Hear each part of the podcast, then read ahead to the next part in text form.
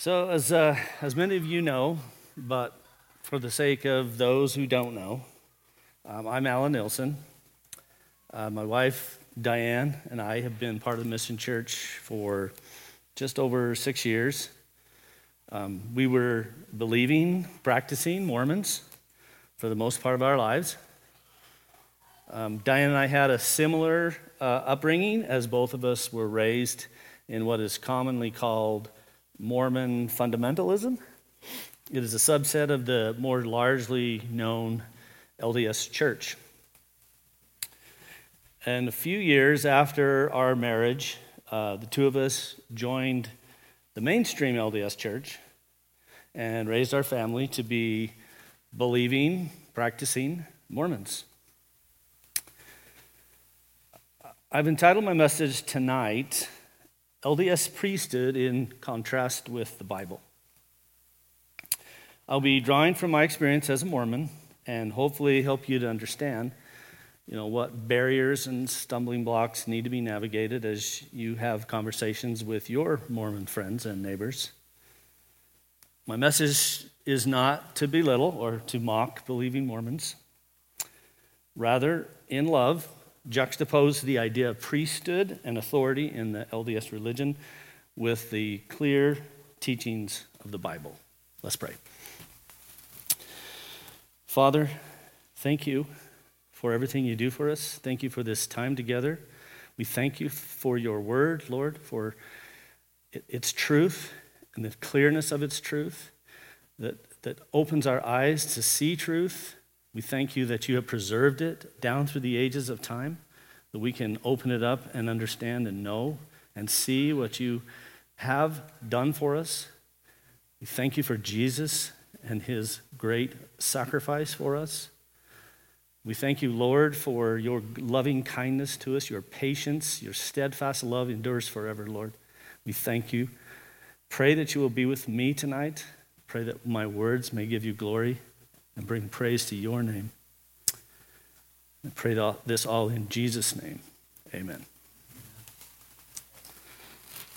So, Mormonism, like Islam, is structured on a Christian framework. In fact, it claims to be a restoration of lost Christianity from sometime after the death of the apostles and restored in the beginnings of the 19th century. For there to be any need for a restoration, of necessity, there had to be a complete apostasy. In Mormon doctrine, this is called the great apostasy, and it means a complete apostasy. The earth had been plunged into darkness because of this apostasy, they claim. One of the proof texts used is Isaiah 60, verse 2, which we, which we read For behold, the darkness shall cover the earth, and gross darkness the people. Reading from King James. Joseph Smith claimed to be called by God to restore that which had been lost. He claims to have had a vision wherein he saw God the Father and his son Jesus Christ. He also claimed that he had a visitation by an angel named Moroni who told him about an ancient record written on plates and hid in the earth. These plates were given, given to him to translate, which he did, and brought forth what he claims to be additional scripture like the Bible. Essentially, he claims it to be another testament of Jesus Christ. We know this as the Book of Mormon. As his following began to grow, it became apparent for the need for him to have exclusive authority from God. As there was among his followers others that came forward with sensational claims of seer stones and revelations. These came from God, they, they, they professed they came from God as well, and some of them with contradicting messages.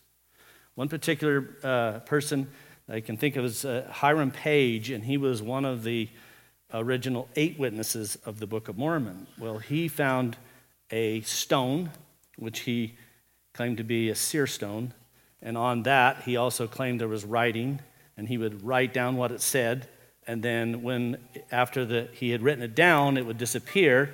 And then another uh, passage would come up on there. He'd write it down. And he did this and was able to uh, put out 16 pages. And it was a purported revelation from God. Well, the problem was is it contradicted some of the things that Joseph Smith had already uh, set up. So, to avoid any schism, where it would then just become a battle of wit, intellect, and personality, his claims were expanded. Drawing upon the Old Testament priesthood, where an exclusive authority was given, whereby only those with authority could act, his claims included a visitation from John the Baptist, who allegedly bestowed upon him the priesthood of Aaron. This now granted him an exclusive claim of authority from God. Using as proof text Hebrews 5 4. And no man taketh this honor unto himself, but he that was called of God as was Aaron. Reading again from King James. Shortly after this, his claim was again expanded, this time to include a visitation from the apostles Peter, James, and John, whom ordained him and gave him the higher priesthood, or the priesthood of Melchizedek. This priesthood, he claims, was Christ's priesthood and the priesthood and authority given to the apostles to build the church. I submit that Joseph Smith structured his propositional truth claims to encompass exclusive authority direct from God through the medium of ancient prophets and apostles, using the Bible as a reference due to its already authoritative nature.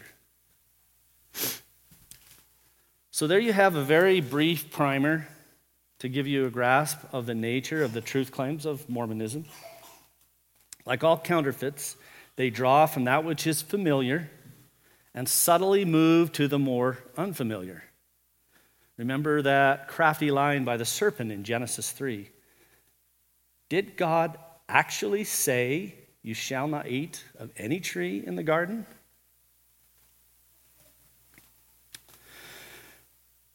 Over the last approximate 200 years, the LDS Church has built an ecclesiastical hierarchical organization with claims of authority direct from Jesus Christ, with prophets and apostles that serve as mediators between God and man. As a Mormon, uh, you will have been raised to respect and revere this impersonal power that they call the priesthood. As a young man, you will be trained to eagerly prepare yourself to possess this power someday provided you've been diligent and faithful in all your duties and obligations, and, and in some way, if they deem you to be a worthy candidate. As a church structure and organization, the LDS Church has been built on, on this priesthood authority and power. And as a result, it appears to have more of a form of heteronomy than autonomy. In saying this, I, I don't wish to indicate that it resembles the raw heteronomy of Islam. But let's just say that it has the flavor of heteronomy. So let me pause here and just give you a quick definition of heteronomy. Heteronomy refers to action that is influenced by a force outside the individual. In other words, the state or condition of being ruled and governed by a cultural system with external pressure and not your own moral compass. So let me give you an example. I was asked recently by a Christian that I met. Um, he had moved here from Colorado. And um, as, as, he, as he got to know some of his neighbors in conversations, uh, he heard, he said not just a few, but he heard a lot of stories of Mormon missionaries who, or somebody who had served a mission. He said they spent, as I learned that they had spent two volunteer years of their life uh, teaching the gospel that they believed was the truth to people in foreign lands, another state, what have you. Um, and he said, and in all these, I heard of so many cases where he said, and now they're agnostics or atheists. He said, How does that happen? Didn't they believe? I explained to him, uh, you know, there is a lot of social external pressure for a young Mormon man to serve a mission. The top down priesthood authority structure cascades down into the ward congregation level. And this felt very keenly by the young man. Not to mention, the young women are counseled to seek a return missionary for their spouse. By so doing so, they will have a much greater chance of a successful marriage. So there's a lot of pressure. This kind of pressure is ubiquitous in the local wards, branches, and stakes of the LDS Church. As authority in the home, it is the man's priesthood that is the operating and governing force. The father is expected to use his priesthood to bless his family, to preside over them in love. However, it is the authority derived from the priesthood that underscores his right to rule. Because of this priesthood, he can administer blessings of healing the sick among his family and others. He is to guide, direct, and lead his family. His authority does have limitations, since it is derived from the hierarchical priesthood power that governs the highest levels of the church. The Aaronic priesthood is called by the LDS Church the preparatory priesthood. And it is bestowed upon the young man as well as male con- new male converts until they advance to the Melchizedek priesthood. In the Doctrine and Covenants in section 107, it reads The power and authority of the lesser or Aaronic priesthood is to hold the keys of the ministering of angels and to administer in outward ordinances the letter of the gospel the baptism of repentance for the remission of sins, agreeable to the covenants and commandments. That's what it says is the Aaronic priesthood. Now, here's the rub. It has been presupposed from Joseph Smith on down to today, and largely echoed by its members, that all this, all these things I just kind of laid out, all this is in harmony with the Bible. Wow. What folly. This is just not true. Let me cap this off with what I think is a helpful observation. Most Mormons today, and this was true for me when I was a Mormon, have a plethora of faith building stories, of testimonies bearing witness of supernatural stories and accounts, all confirming the truth claims of Mormonism. Truth be told, here, Many of these stories are without a basis in reality. And many have been written and inserted after the facts and tweaked and embellished to appear authentic. And they all serve to bolster the truth claims of Joseph Smith and the Restoration. At the foundational level, there is the Book of Mormon. No basis in reality. The Book of Abraham no basis in reality. Joseph Smith's revelations, no basis in reality. Joseph Smith's priesthood claims, no basis in reality. If you, as a Mormon, will not do the heavy lifting to investigate these truth claims, you will be left in the comfort of the heartwarming, soul stirring stories that feels real, real nice. Ironically, there is nothing real about it at all except the real fact that it keeps you from knowing the truth, which will set you free. This is why there's so much resistance when the Mormon encounters the biblical Christian counter perspective. And this is important because they think what they have is reality. They think this is real. It's not real. Keep this in mind in your conversations. Be courageous and tell the truth, but be gentle and loving in your approach. My heart is heavy for the workspace burden that the Mormons carry. I can speak to it in a very personal way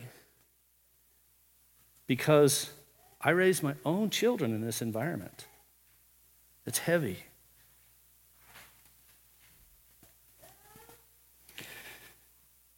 The Apostle Paul gives this real, soul stirring, good news message of the gospel. Colossians 2 13 through 14.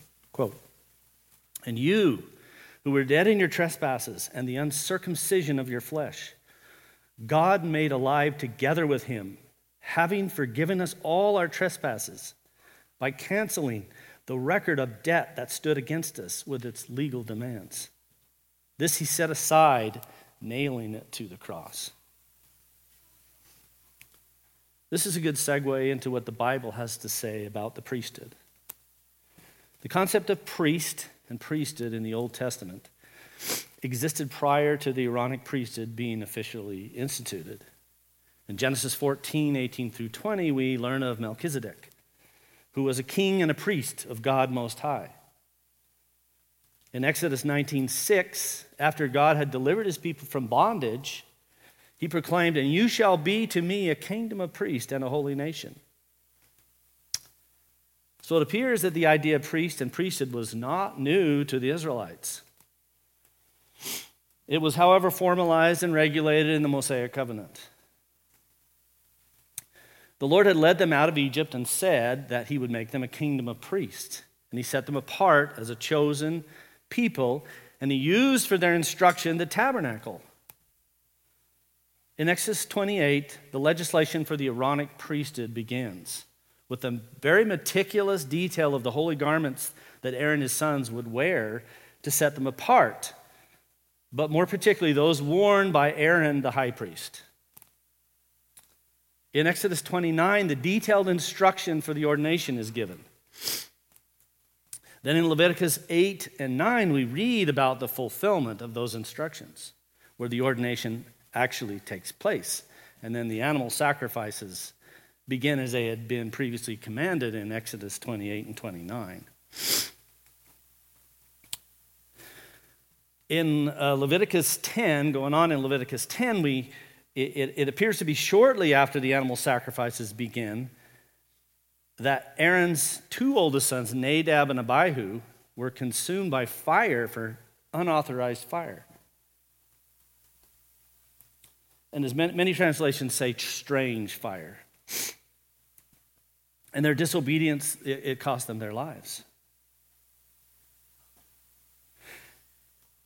Couched inside this tragic story, I think we can see a message. Nadab and Abihu were ordained and set apart as priests. Now, speaking metaphorically, before the blood had dried on their earlobes and big toe, God consumed them with fire for their blatant disregard for his holiness. And no doubt they were complicit together in their act. Two things come to my mind. One, just because you're called by God doesn't mean you have license to act on your own. And two, because you are called by God, you're in greater danger than those who have not.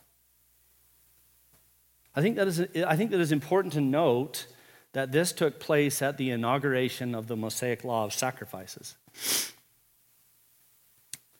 And also, in a similar way, in, in Acts chapter 5, shortly after Pentecost, we have the tragic story of Ananias and Sapphira being struck dead because of their lying to the Holy Spirit. And once again, they also were complicit in the deed. So let's pause and look at a few things that we've learned so far. God selected among men, speaking of the Israelites now, a small group of men to act as priests in service to God.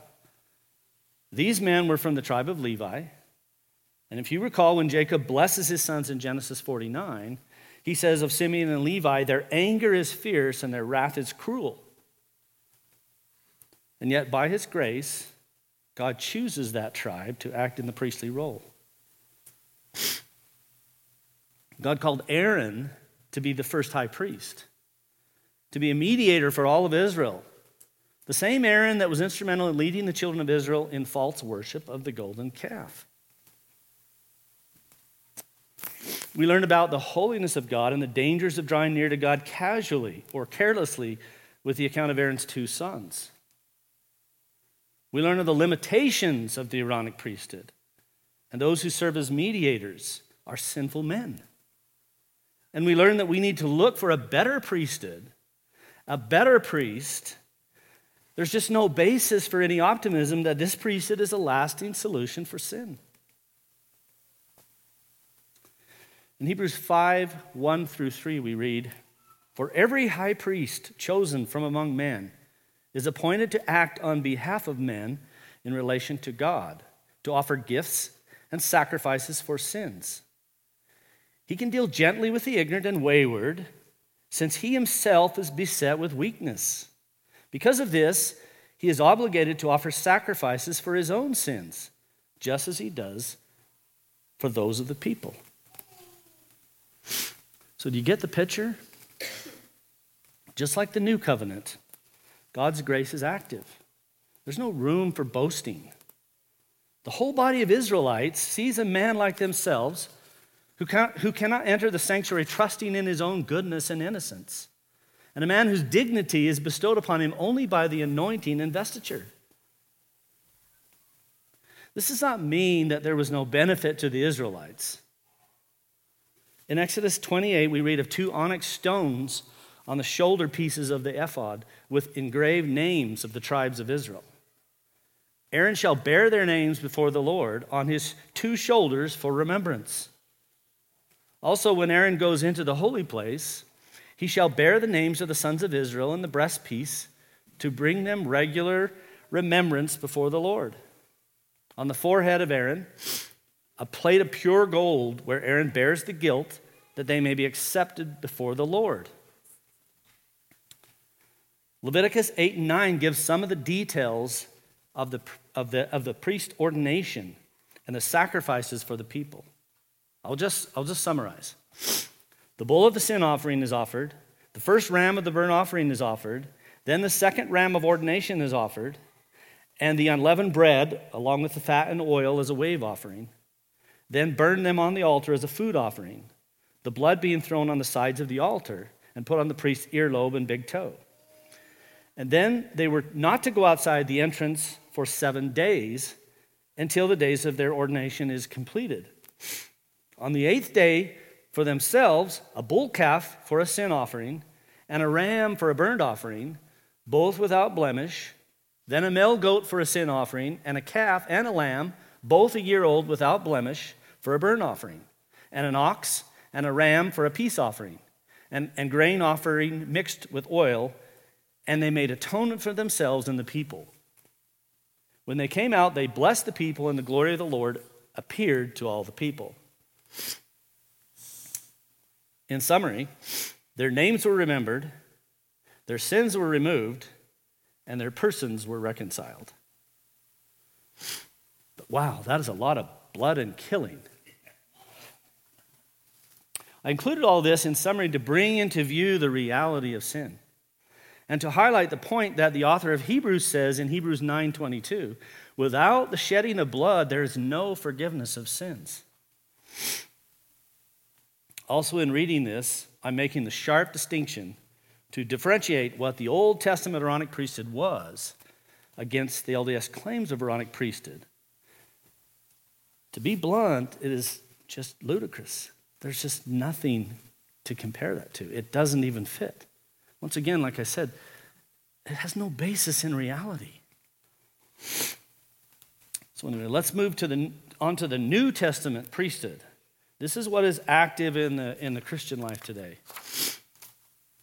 The first thing we need to understand about the New Testament priesthood is that the Old Testament Aaronic priesthood is obsolete, rendered so by Jesus Christ, the great high priest. The Aaronic priesthood was beset by sinful men acting in the priestly office.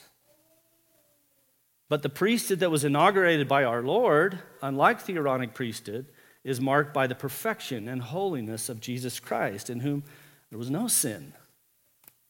In Hebrews 4 14 through 16, we read, Since then we have a great high priest who has passed through the heavens, Jesus, the Son of God. Let us hold fast our confession. For we do not have a high priest who is unable to sympathize with our weakness, but one who in every respect has been tempted as we are, yet without sin. Let us then with confidence draw near to the throne of grace, that we may receive mercy and find grace to help in time of need. The second thing we need to understand is that Jesus was a priest after the order of Melchizedek, not after the order of Aaron. In Hebrews 7 11 through 14, we read, Now if perfection had been attainable through the Levitical priesthood, for under it the people received the law, what further need would there have been for another priest to rise after the order of Melchizedek, rather than one named after the order of Aaron? For when there is a change in the priesthood, there is necessarily a change in the law as well. For the one of whom these things are spoken belonged to another tribe, from which no one has ever served at the altar. For it is evident that our Lord was descended from Judah. And in connection with that tribe, Moses said nothing about priests. The third thing to understand is that Jesus is a better priest with a better sacrifice and a permanent priesthood. It is non transferable. He is our high priest forever. In Hebrews 7 22 through 25, this makes Jesus the guarantor of a better covenant. The former priests were many in number because they were prevented by death from continuing in office. But he holds his priesthood permanently because he continues forever. Consequently, he is able to save to the uttermost those who draw near to God through him, since he always lives to make intercession for them. Fourth, Jesus offered the great sacrifice once for all to put away all sin and he is our great high priest forever. Hebrews 10 14. For by a single offering, he has perfected for all time those who are being sanctified. Fifth, the Lord Jesus Christ has instituted the priesthood of all believers. All those who are born again, who are united by faith with his priesthood, Aaron was Israel's first high priest and consequently over all the priesthood. So Jesus Christ is the head of a New Testament order of priests. The priesthood of the Old Testament was called the Aaronic priesthood. It was patrilineal because all the priests were the offspring of Aaron. They were members of his family. The priesthood of the New Testament is composed of all who are in the family of Christ by adoption through the new birth. Hebrews 10 21 through 23. And since we have a great priest over the house of God, let us draw near with a true heart in full assurance of faith, with our hearts sprinkled clean from an evil conscience, and our bodies washed with pure water. Let us hold fast the confession of our hope without wavering. For he who promised is faithful. In the Old Testament, it was the priests who drew near to God, and only the high priest could enter the Holy of Holies. But now, we are commanded to draw near to God with confidence and come boldly to the throne of grace. We are still required to offer sacrifices, but not of bulls and goats but rather spiritual sacrifices. 1 Peter 2 5 says, You yourselves, like living stones, are being built up as a spiritual house, to be a holy priesthood, to offer spiritual sacrifices acceptable to God through Jesus Christ. Also 1 Peter 2 9. But you are a chosen race, a royal priesthood, a holy nation, a people for his own possession, that you may proclaim the excellencies of him who called you out of darkness into his marvelous light. Every believer can and should bear witness of Christ in some way according to their gifts and what God has called them to do. You can declare the wonderful deeds of Him who called you out of darkness. You can testify, can persuade, confess, rebuke, admonish, exhort. We as believers must mediate God's love into a darkened, dying world. This is our burden as priests. It is a ministry of reconciliation. We are priests of God to bring the message of reconciliation to our Lord and Savior Jesus Christ. Now here's a word of caution. In Hebrews 5:12 we read, for, bo- for though by this time you ought to be teachers, you need someone to teach you again the basic principles of the oracles of God. You need milk, not solid food. So, Christian, what kind of priest have you been? This is very convicting to me. I've noticed there seems to be in the evangelical church this idea that pastors, elders, and perhaps deacons are the spiritual ones. And also, I believe as, as the church has backslid over many generations, this idea has crept in that women are the spiritual ones. Church is for women and children and spiritual men like pastors who are looked upon as soft and sensitive men that we can come to with our troubles and be a sounding board when things aren't going so well in our worldly lives. Conversely, there also seems to be this mistaken idea that men can get together to talk deeply about doctrinal truths, while the women discuss decorations and such.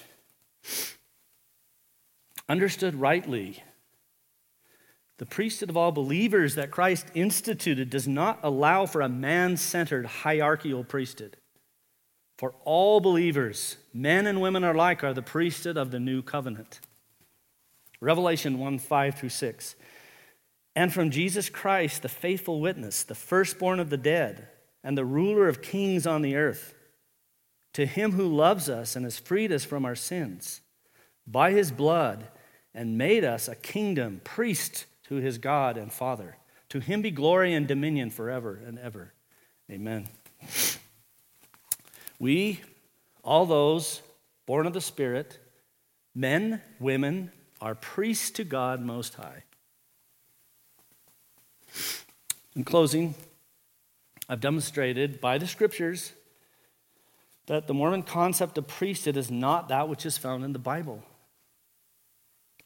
In fact, like I mentioned before, the propositional truth claims of Joseph Smith and his concept of priesthood this has no basis in reality. Rather, it, it's more like a work of fiction.